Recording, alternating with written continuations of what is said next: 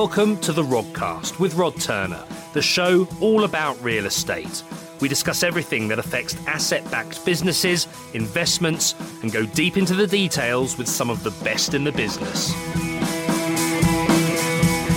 Hello everyone, welcome to another episode of new Rodcast Property News Updates. And today I've got none other than Adam Lawrence, the sage of Solihull, who you might have been reading his Sunday supplements. It's an amazing newsletter on the Partners in Property blog.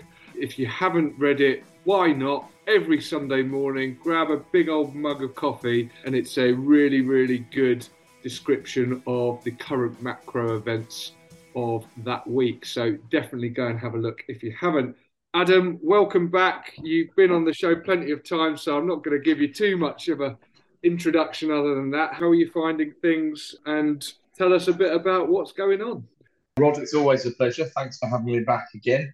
Um, you know, it's we were just chatting before we hit record, weren't we? It's kind of, we're not quite seeing the full effects of where we are at today filter through yet into the market. There's lots of things that are of interest, but it's like a lot of it often is, it's curating the pipeline, it's waiting for people to get more realistic, even though vendors I've been talking to for a year and saying, well, you know, this could happen with the market and that could happen, and it's all been happening, um, but they're still not quite adjusting their expectations. So motivation slash debt pressure has got further to go, I think, to be honest. But I'm keeping a brave face on it and uh, smiling through because, as you know, I fixed a lot of debt last year. I've still got one big loan we're sweating on, hopefully, to get over the line. We've been promised eight hundred times they're going to honour the rate, so let's hope they don't change their mind this week or next week, Rod, basically. Absolutely. So shall we start with the news, when was it now? Two weeks ago, I think it was, or, or maybe beginning of last week, which was the inflation print for May that came out. What we saw there was inflation, I think it was eight point seven percent, but the concern was that core inflation was rising. So core inflation takes out the volatile aspects like energy and food pricing. So what can we take from that? I mean, my concern was, right, we've got higher core inflation and we need kind of the markets to see that the Bank of England is on top of this, which it doesn't seem like they have been. And that's what we really wanted to see to bring down those gilt yields. And so run us through if you think that inflation's right. And also the other question that lots of people keep saying is about, well, if this is a demand, if this is supply-induced inflation rather than demand-led, what can the Bank of England base rate actually do to it? Now, I'd like to kind of go into a bit of detail on that one. Is it is that the case, or are those people maybe a bit misinformed? I think I've got loads to say about that, and there's going to be, I'll get my soapbox out of the ready, Rod, yeah, absolutely. But, you know, in terms of C P I, what do we know? Well, we know that we've hit our peak, which was eleven point one last October. We know it's trending downwards, but slowly. We know that every month it seems to exceed expectations. So it's really doing what I've been saying for a long time, in that inflation, when it gets entrenched, and that will be important as we go on in this conversation, is stubborn, ultimately, especially when the economy is just about managing to sort of bumble along the surface at basically sort of zero percent growth, which is basically where we are, right? So C P I didn't go up, but it was expected to go down a bit more than it did. C P I will heal itself, especially in July, when energy prices come back down again, apart from anything else. There's a few guarantees of what we call base effects that are dropping off, and a few things are going in the right direction. Anecdotally, looks like we're over the hill of the food price inflation as well, because we're not at these crazy sort of nineteen percent levels we were at, but we're still down in the seventeens and eighteens. But it does seem, anecdotally, from looking in, in the shops and listening to the radio, it does seem like quite a few food prices are coming in the right direction. So what are some of those points of inflation that have come down to reduce it from that high of eleven point one, I think it was? So, yes, one of the things they did on the back of it, apart from the energy price cap, because, of course, if the price cap hadn't been there, we would have been looking at more like thirteen or something like that. The problem that we had with the old price cap, which isn't very old at all, they only introduced that system in twenty nineteen, and it doesn't work very well, which is why they've had to intervene already, obviously. But the old price cap was twice a year because somebody looked at, well, energy prices aren't that volatile before what happened in twenty-two happened. So now it happens four times a year, which is why we've got an adjustment in July and we've got an adjustment downwards. And there was legitimate reasoning behind that, that when prices started to fall, we wouldn't have to wait six months as consumers to be gouged by the energy companies for their extra few quid for their private jets, and nice cars and whatever else, right? So, um, so yeah, I know, yeah, I know. The, obviously, the levy has not gone away, but um, sorry, the levy, the, the price cap, but support has been reduced and it's been nearly withdrawn for all commercial businesses. Um, but the price has gone down more than expected. So the November futures looked really, really, really miserable for gas and electricity, and things have calmed down a bit more than expected. And the market in liquid, liquefied natural gas really is what's made a big difference. There was chat that maybe it would be five years before Germany could get over their dependency on Russia, whereas in reality, both the Middle East and the U S A, or North America in general, stepped up in a big way to provide these ships full of L N G, and particularly Germany, but other European countries have done their bit in terms of building the infrastructure they needed. Not as quickly as China would build a hospital, but they've righted the market a lot more quickly than we thought, which is why the futures have come back down in the way they have. So that's the primary... America, and the price of American L N G is still insanely low compared to all other kind of natural gas around the world as well. So that seems to kind of... That just doesn't seem to tally up, really, because I can't remember what it is, but it's something like, I don't know, it's about three times less than where it is it's, around the world. It's much more pronounced now. So it's about two twenty... compared to about thirteen in Europe. So you're looking at a multiplier of nearly six, right? And, and I think your bank, I mean, obviously we're not energy traders. I just think in terms of a, a medium-term play, that market is going to start to equalise, because mm. once that market's created, it's a big market, you know. They need an extra, I think they're talking about an extra five billion cubic feet that they're looking to export. Well, that's not a small amount. You know, and there will be, and there's an element of arbitrage that strikes me as almost the market's pretending it's not happening. I don't know if they're thinking that, you know, the American president will ban exports of L N G, or it's just not really the way the States tends to work, is it really? So um, I totally agree with you. So that's the big one. And of course, it's not just the price that we're paying to our electricity provider or whatever. It's the second order consequences of goods and food, particularly moving through the economy when it comes to how much their prices go up, because of course we've got to look at what it costs to produce tomatoes or whatever other commodity there's been various price differentials in, but it's that price of delivery and actually getting into your hands at the supermarket um, or at grocers or whatever. So those effects are all on their way down, and that's been a big help. What's also been on the way down in a big way is the, is the, the, the goods side of things. So that hit a peak in about June, July of twenty-two, right? And it's well over that hill, and it's coming back accordingly. So you listen to this thinking, well, hold on, we've, this is what the Bank of England was saying, you know, it's, it's all transitory and blah, blah, blah. But the problem is, once it got entrenched, it got into the services sector. And, of course, that's such a big part of our economy, seventy-five percent of our economy. forty-seven percent of the components of C P I are services-driven, right? And service inflation is at an all-time high at the moment, or at a high for the last... ever since they've, they've measured it, I think, at the O N S, at seven point eight percent annualised.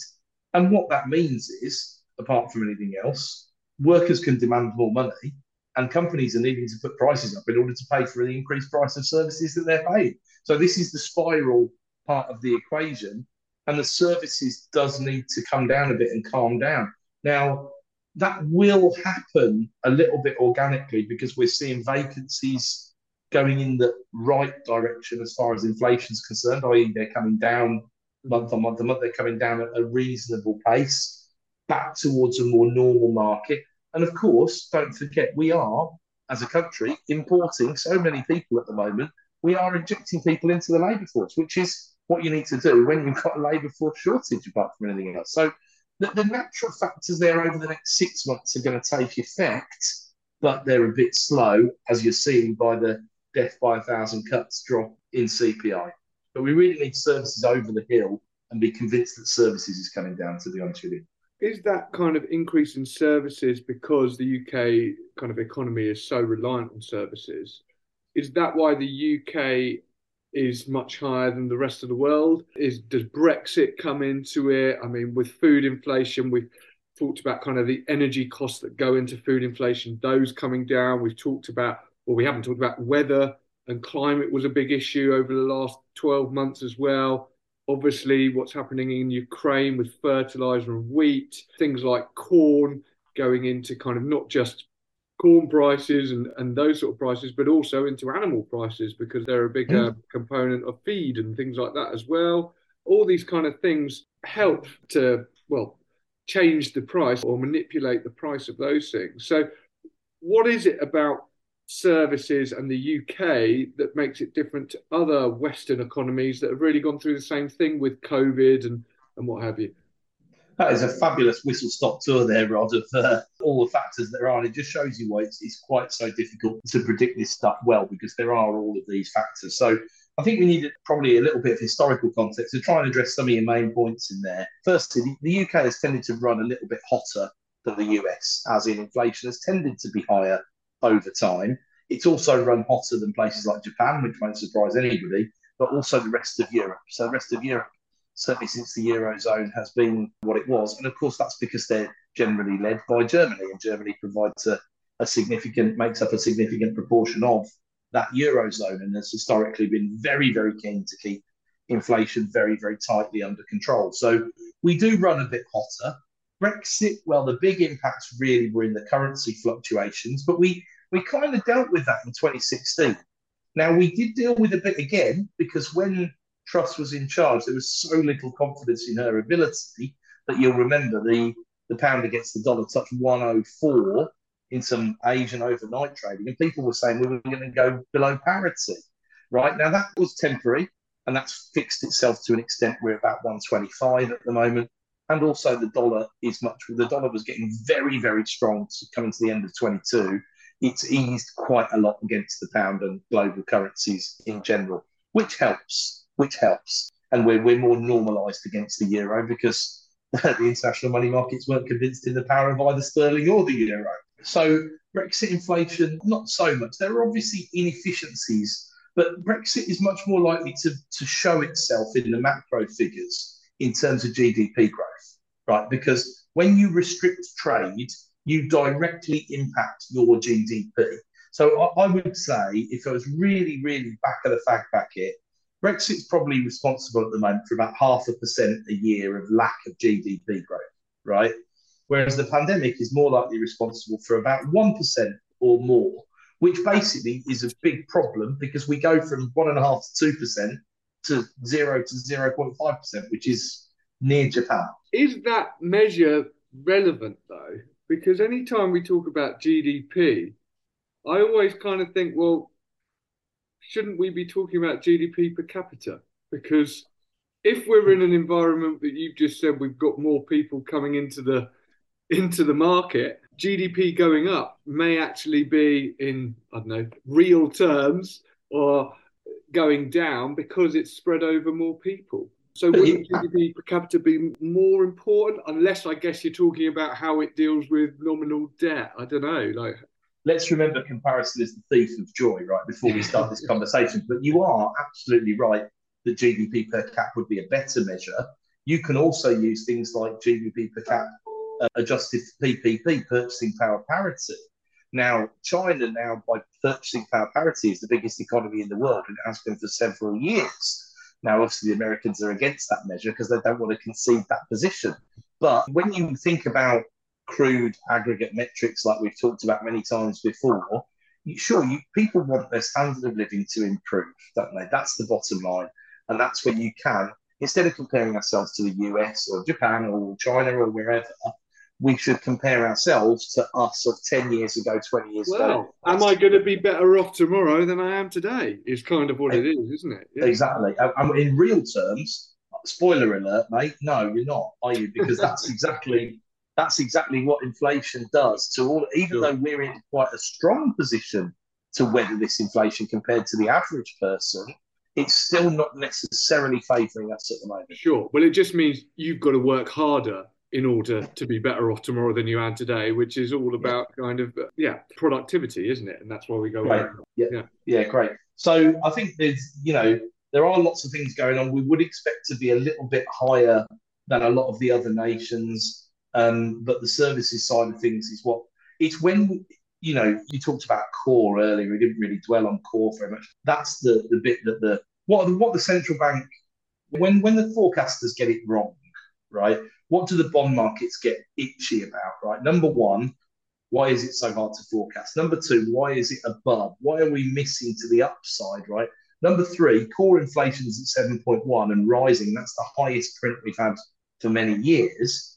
And I've done some of the numbers, I think, for next month, and I'm afraid core's going to come back in about seven point three, seven point four.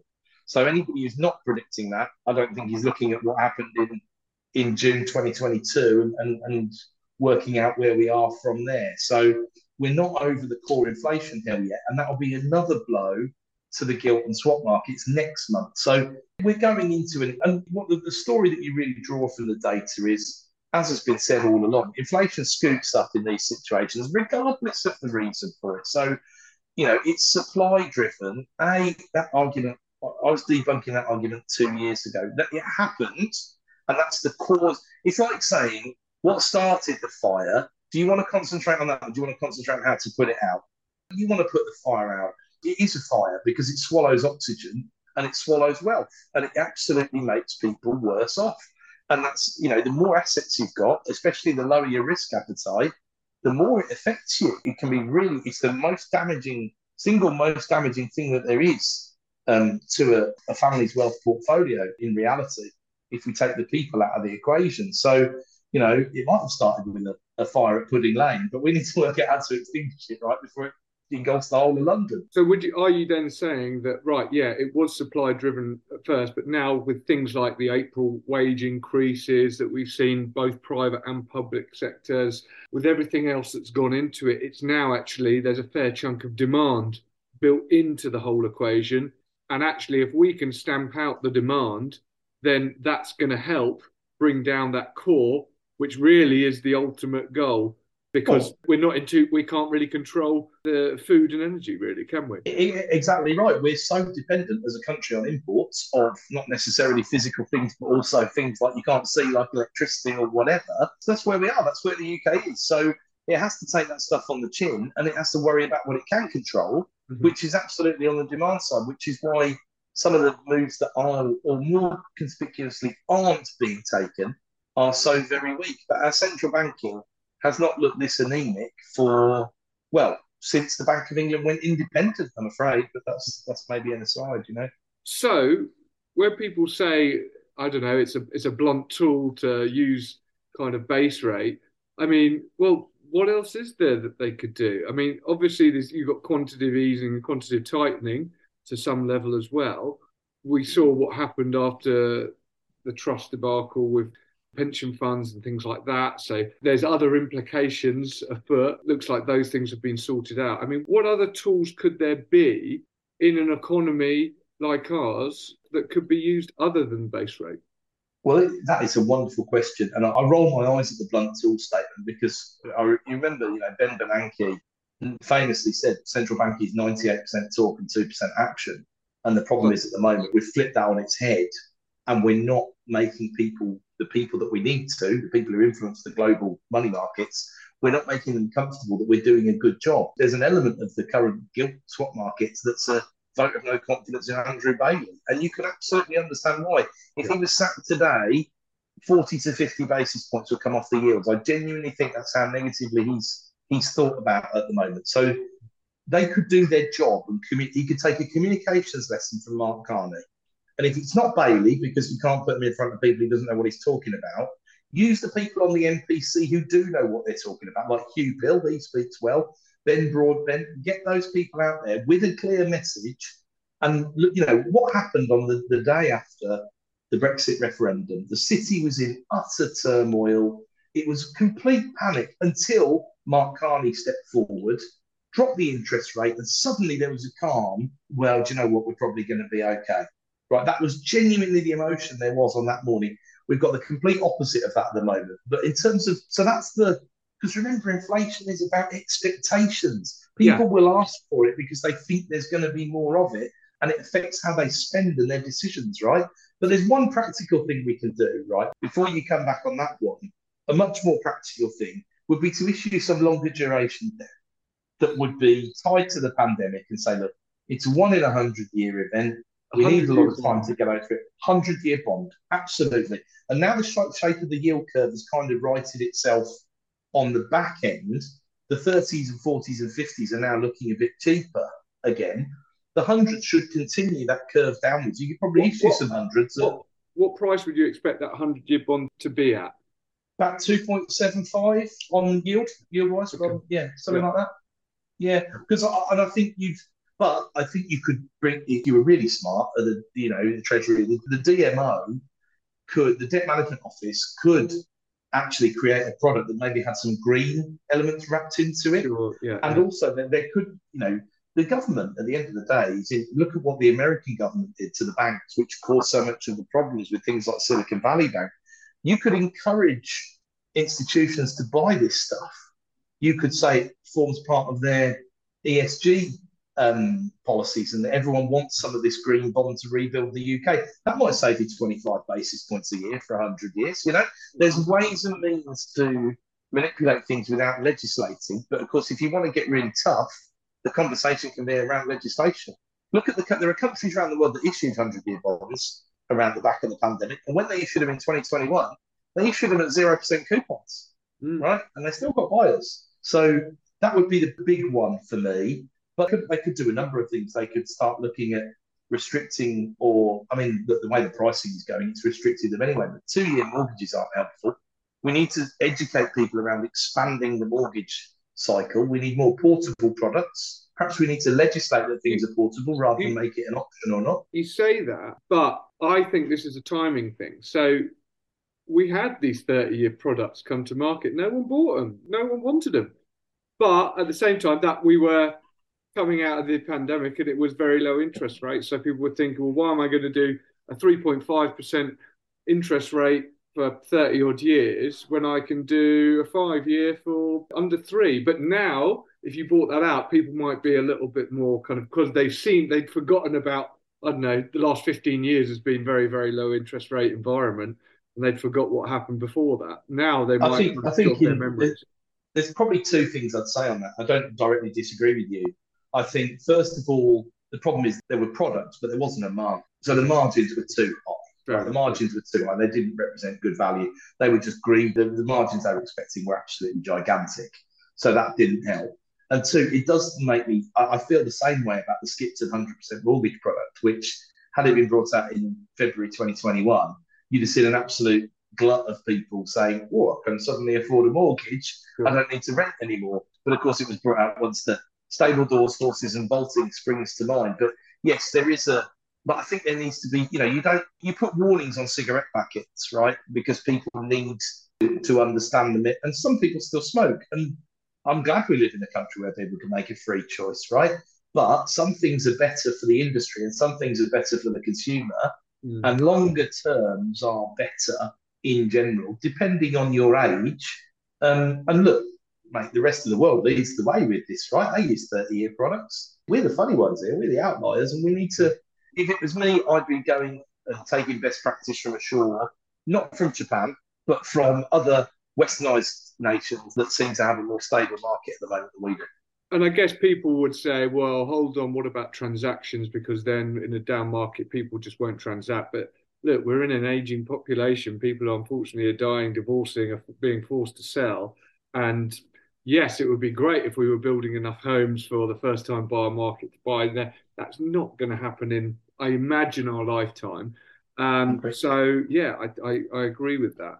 And um, remember, Rob, transactions are trending downwards. Over the last twenty years, transactions have trended downwards. So that's that's well, for all those reasons that you just said. And so we've talked about the inflation.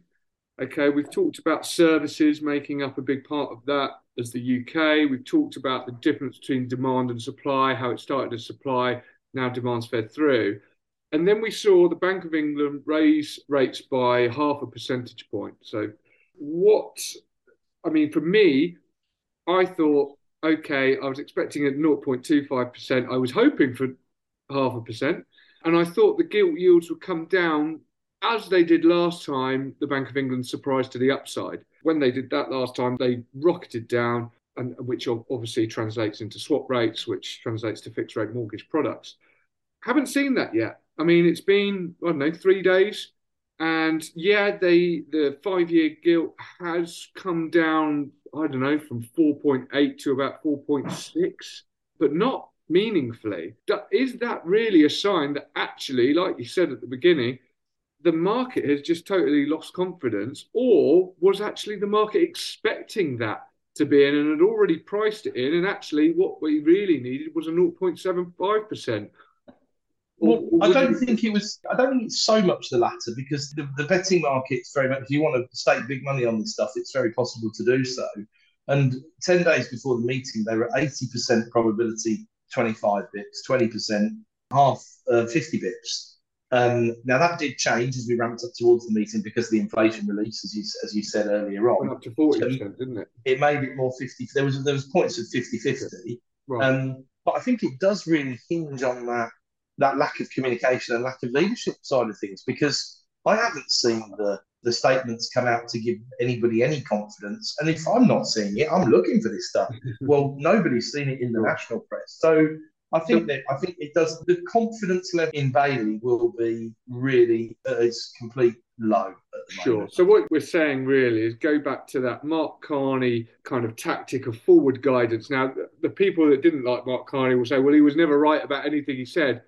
Well, that's because he said things to guide you, to give you kind of this expectation, which meant everyone behaved in a certain way, which meant they didn't need to do these things. And I, I think that's what you're saying here, isn't it? That's the idea of forward guidance. It's painting that picture of what can happen really quite distinctly so that people change their behaviour, which means actually they don't need to use, I don't know, the hammer or whatever we're going to call it. That's exactly right. And one of great example of forward guidance in terms of, you said, what could the Bank of England do? One other thing they could do, although this might be slightly outside of their remit, but they could put some rhetoric out there about encouraging people to save their money at this time because difficult times are coming.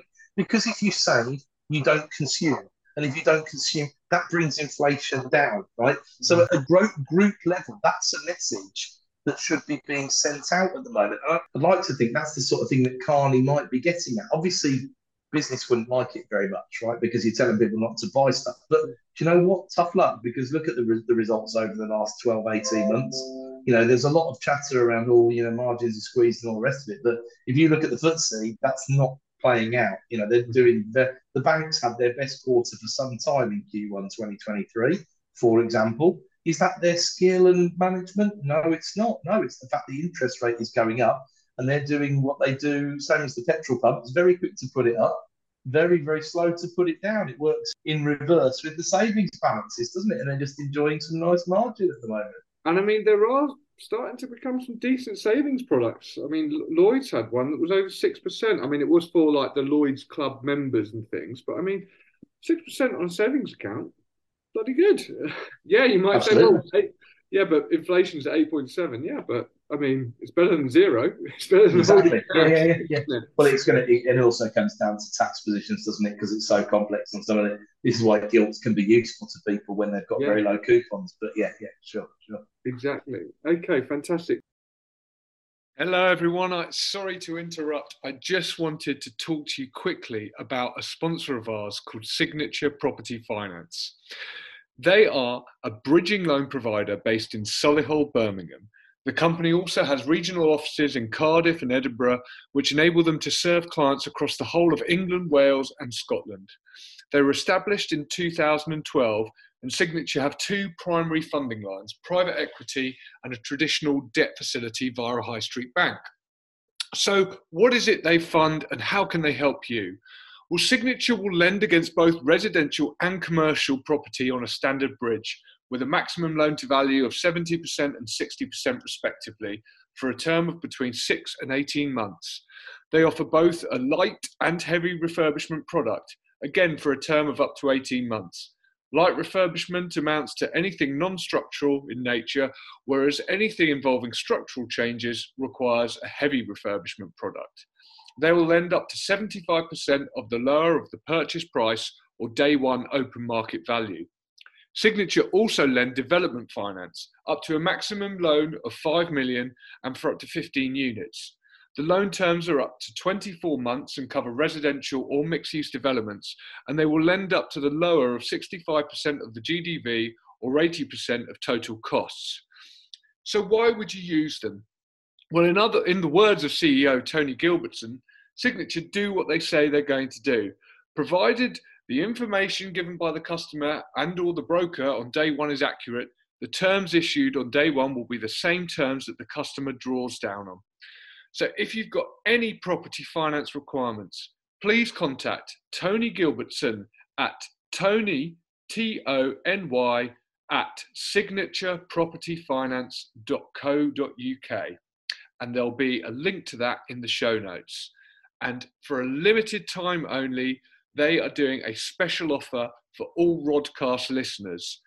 If you look to get finance with them and mention the Rodcast, you will get free legals for a limited time only. Yes, that's right. That's free legals for a limited time only. Just mention the Rodcast. They really are a fantastic company that do what they say they're going to do and act quickly. Back to the show. Back to property. How does this affect property? Because obviously we talked about how it affects the gilt markets and swap markets, and we're seeing these mortgage products now, even with your fees, at kind of six and a half percent with the fee built in, like application fee amortized over that fixed rate period. What does that mean? What should property investors be doing? Should everyone be sitting on their hands? If you've got cash, should you be paying down expensive debt or putting, or maybe buying property with no debt? What's the story here? Give us your ideas. Yeah, some, there's some really good, some really good bits in there. So I guess it's going to depend about where you are in terms of your portfolio, your age, your risk appetite, and all the rest of it. It does make sense to pay down some debt if you're paying base plus four or base plus five at the moment, and sit and wait. You may have to sit and wait six, twelve, even eighteen months to get a really good discount on where the rates are. But remember, as soon as we're over the hill, the swaps market and the gilt market will regain confidence and they will readjust back down. So it could be quite quick for mortgage rates to come back down. It's just base that will continue to lag behind this whole cycle, right? So paying down is an option. Rather than sitting on cash waiting for blood on the streets, this is, you've kind of touched on there why one of the reasons why I don't think there's necessarily going to be too much blood on the streets, really, because there's too much cash out there apart from anything else. So, you know, it's anecdotal, but a client of mine um, went to try and buy a house the other day. Now, it's a nice house in the Cotswolds, but, uh, you know, price tag not far off a million quid. Um, and there were forty viewings, several offers, and to secure it, he's had to go something like twenty percent above the asking price or fifteen percent above the asking price. Now, that doesn't sound like a June twenty twenty-three market, but all of those people that were competing in that process, they're not using leverage. Yeah. They're using cash, right? They're using cash. I mean, he's downsizing into that property, so he's got his own cash to put into it, and he's had a nice bump of capital growth in the property he's in while he um, goes to look for his next place. So I think, you know, you're quite right in what you say. It's better off at certainly six percent than it is at zero percent, for sure. Remember, if you pay properties off, you can always re-gear them. If you need to do it in a hurry, you just go to a bridging lender, right? It's not like, oh, I've got to wait four months for a mortgage at the moment. Yes, hello, we all feel that pain. Some of us have been waiting longer, as you well know, with what we're doing at the moment.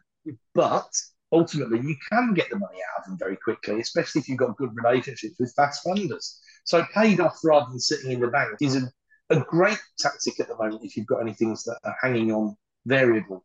Then you move forward to, right, so what deals do we do that stack up at the moment?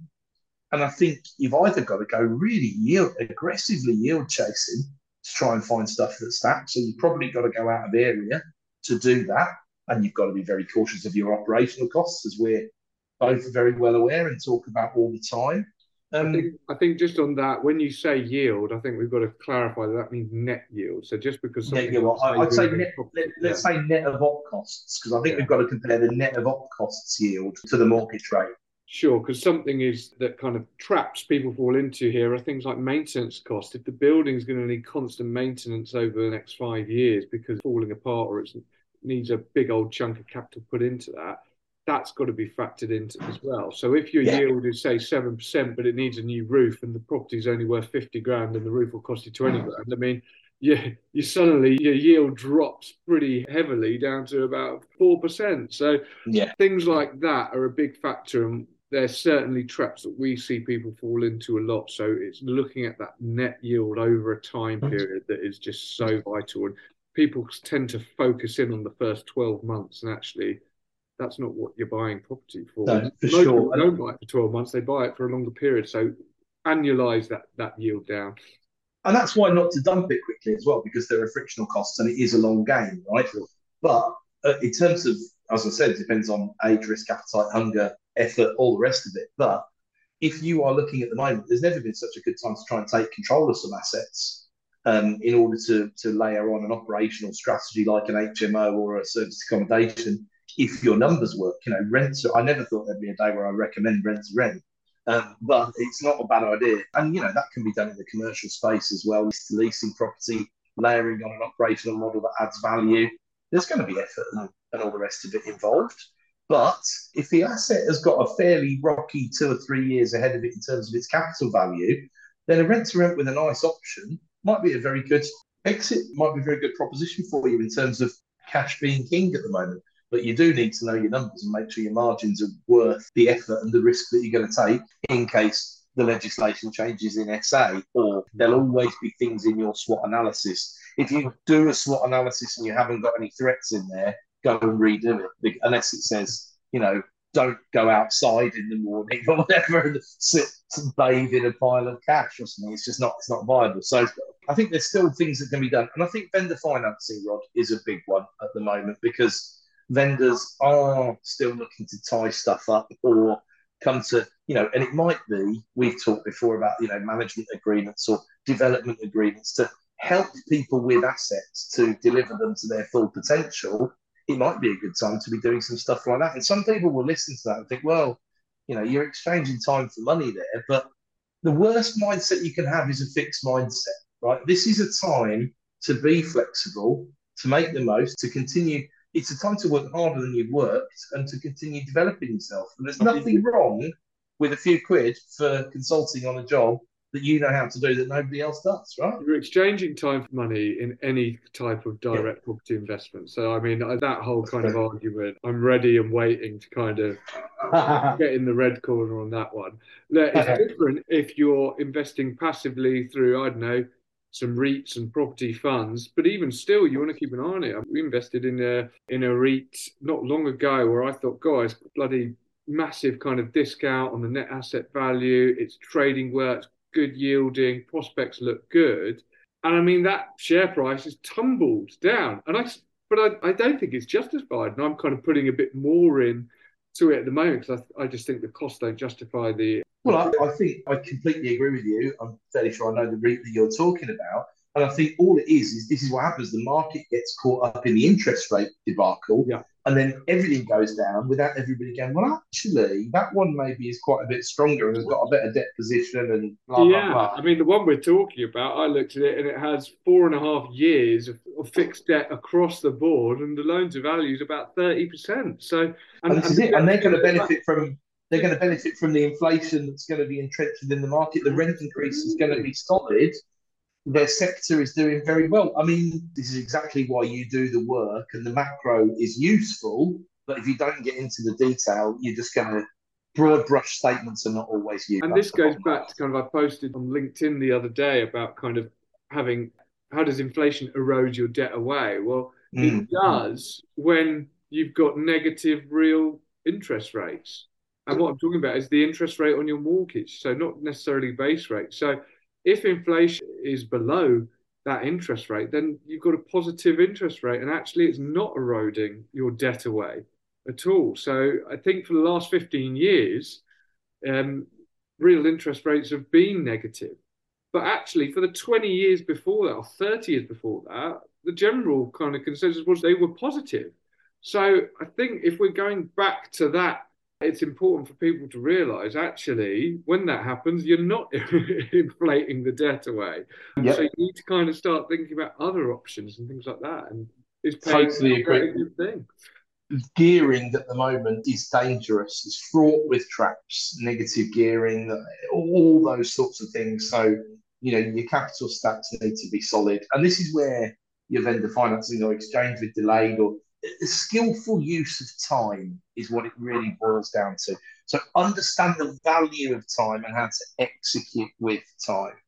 Yeah, absolutely. Time, money, value is, is the key, really. And I'm going to give a quick plug here for the retreat that we do in October, which is a property business retreat. So if you're an S M E property business and you're looking for something to kind of give you a bit of a kick up the backside, really, it's a great seven-day program that we do up in the northwest of England. Stay at a hotel for those, well, it's eight days, actually, seven nights. We do a lot of workshops that are specific to each individual's business, but one of them is about shares and utilising share classes and the capital stack to really bring equity into the business, and which I think is just such an important skill to understand right now. It's one, understanding really how the capital stack all works, and then two is how to structure equity in, because in volatile times you might want to consider giving away some potential upside for the potential risk rather than leveraging more. So yeah, just a plug there. If anyone wants any info on that, please do get in touch. I'll leave my email in the show notes. Fantastic. Um, Looking forward to it. Best best best week of the year. Simple as it is, that. It is good fun. Knackering, but good fun. Yeah. Um, yeah. So what about this whole thing with Jeremy Hunt meeting banks to try and offer relief? And they've said, right, we're going to be giving kind of six months interest only for, for your mortgage, where you can stop capital repayments and it won't affect your credit file and things like that. Surely doesn't this kind of fly in the face of what the Bank of England are trying to do, because it opens it up? Or is it that actually it's only going to affect a small amount of people? And if it's only going to affect a small amount of people, then why does the Bank of England care about it anyway? Well, I think it's more that the, the government are putting pressure on those one point three million whose deals are dropping off over the next twelve months, sure. and they want they want to be able to do something about it. Politically, I thought it was clever. Um, I agree with everything you say. Look, at the end of the day, you're, what you're talking about effectively is credit expansion in a time when they're trying to tighten credit by putting the interest rate up. But it is it's a good thing that it is a small number of people, and that's why it's politically clever. Although I don't know how I'd feel about it if I was a tenant, because are you giving that to my landlord so that he or she doesn't need to put the price of my rent up? Well, no, you're not. So that's not really very helpful. It's not very levelling up-esque, let's say. But I think you made the point, you're very right. Um, it's the commercial businesses and the commercial loans and the commercial liquidations and then the jobs that fall through those sure. that will ultimately define whether we go into a recessionary environment, even if, regardless of where G D P is, because forget the technical recession bit, we're, we're effectively in recession anyway.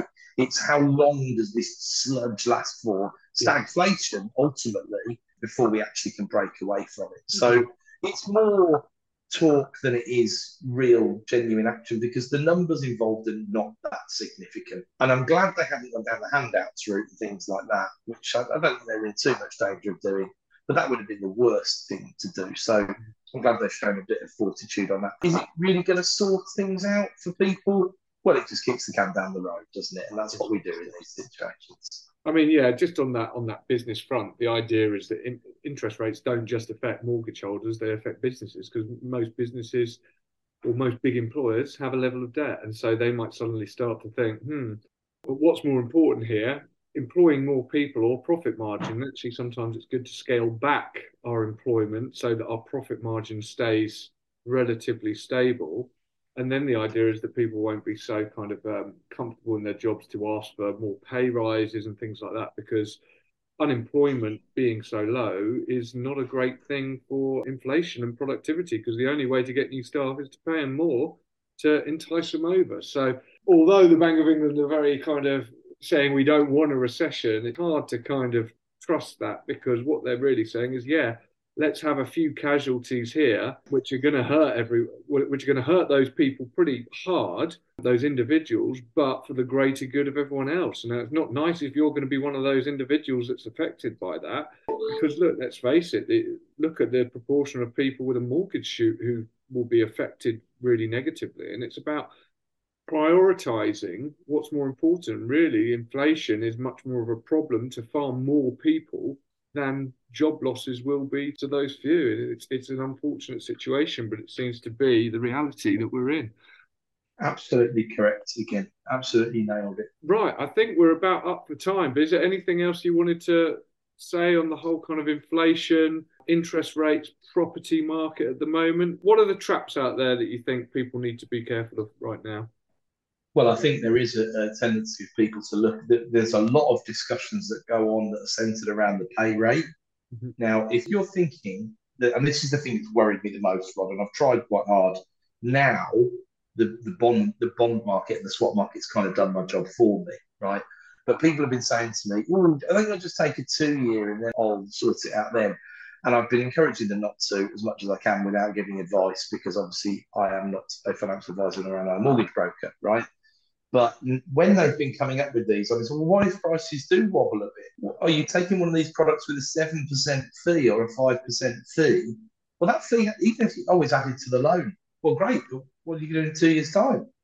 You know, you're going to, not only do you need your seventy-five percent loan to value, you now need eighty or eighty-two.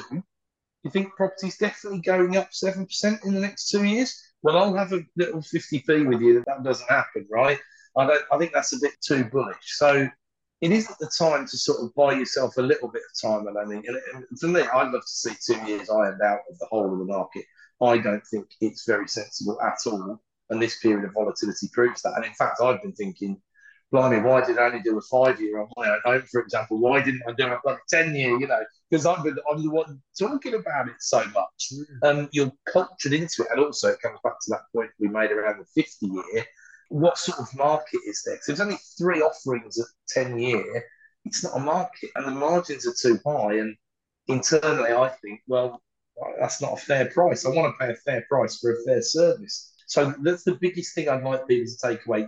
Buying yourself two years at the moment, especially if it's these products with these massive fees on, how are you going to pay it back in two years' time? There is nothing wrong with selling off a bit and paying down some gearing and then pouncing again, if that's what you need to do, or paying down some debt, as we said, because you've got money in the bank, and re-gearing in three months, six months, nine months. twelve. You can just watch the rates once a month, once a week, once a month, once an hour, if you like me and Rod. You know, just just just keep an eye, just keep an eye out there. There's no there's no panic stations, and just remember one thing: rents are rocketing forward, and as long as there's affordability, which to me, bad news for the tenants, but to me, in a lot of the country, it still looks like there's plenty of affordability with the wages going the way that they're going.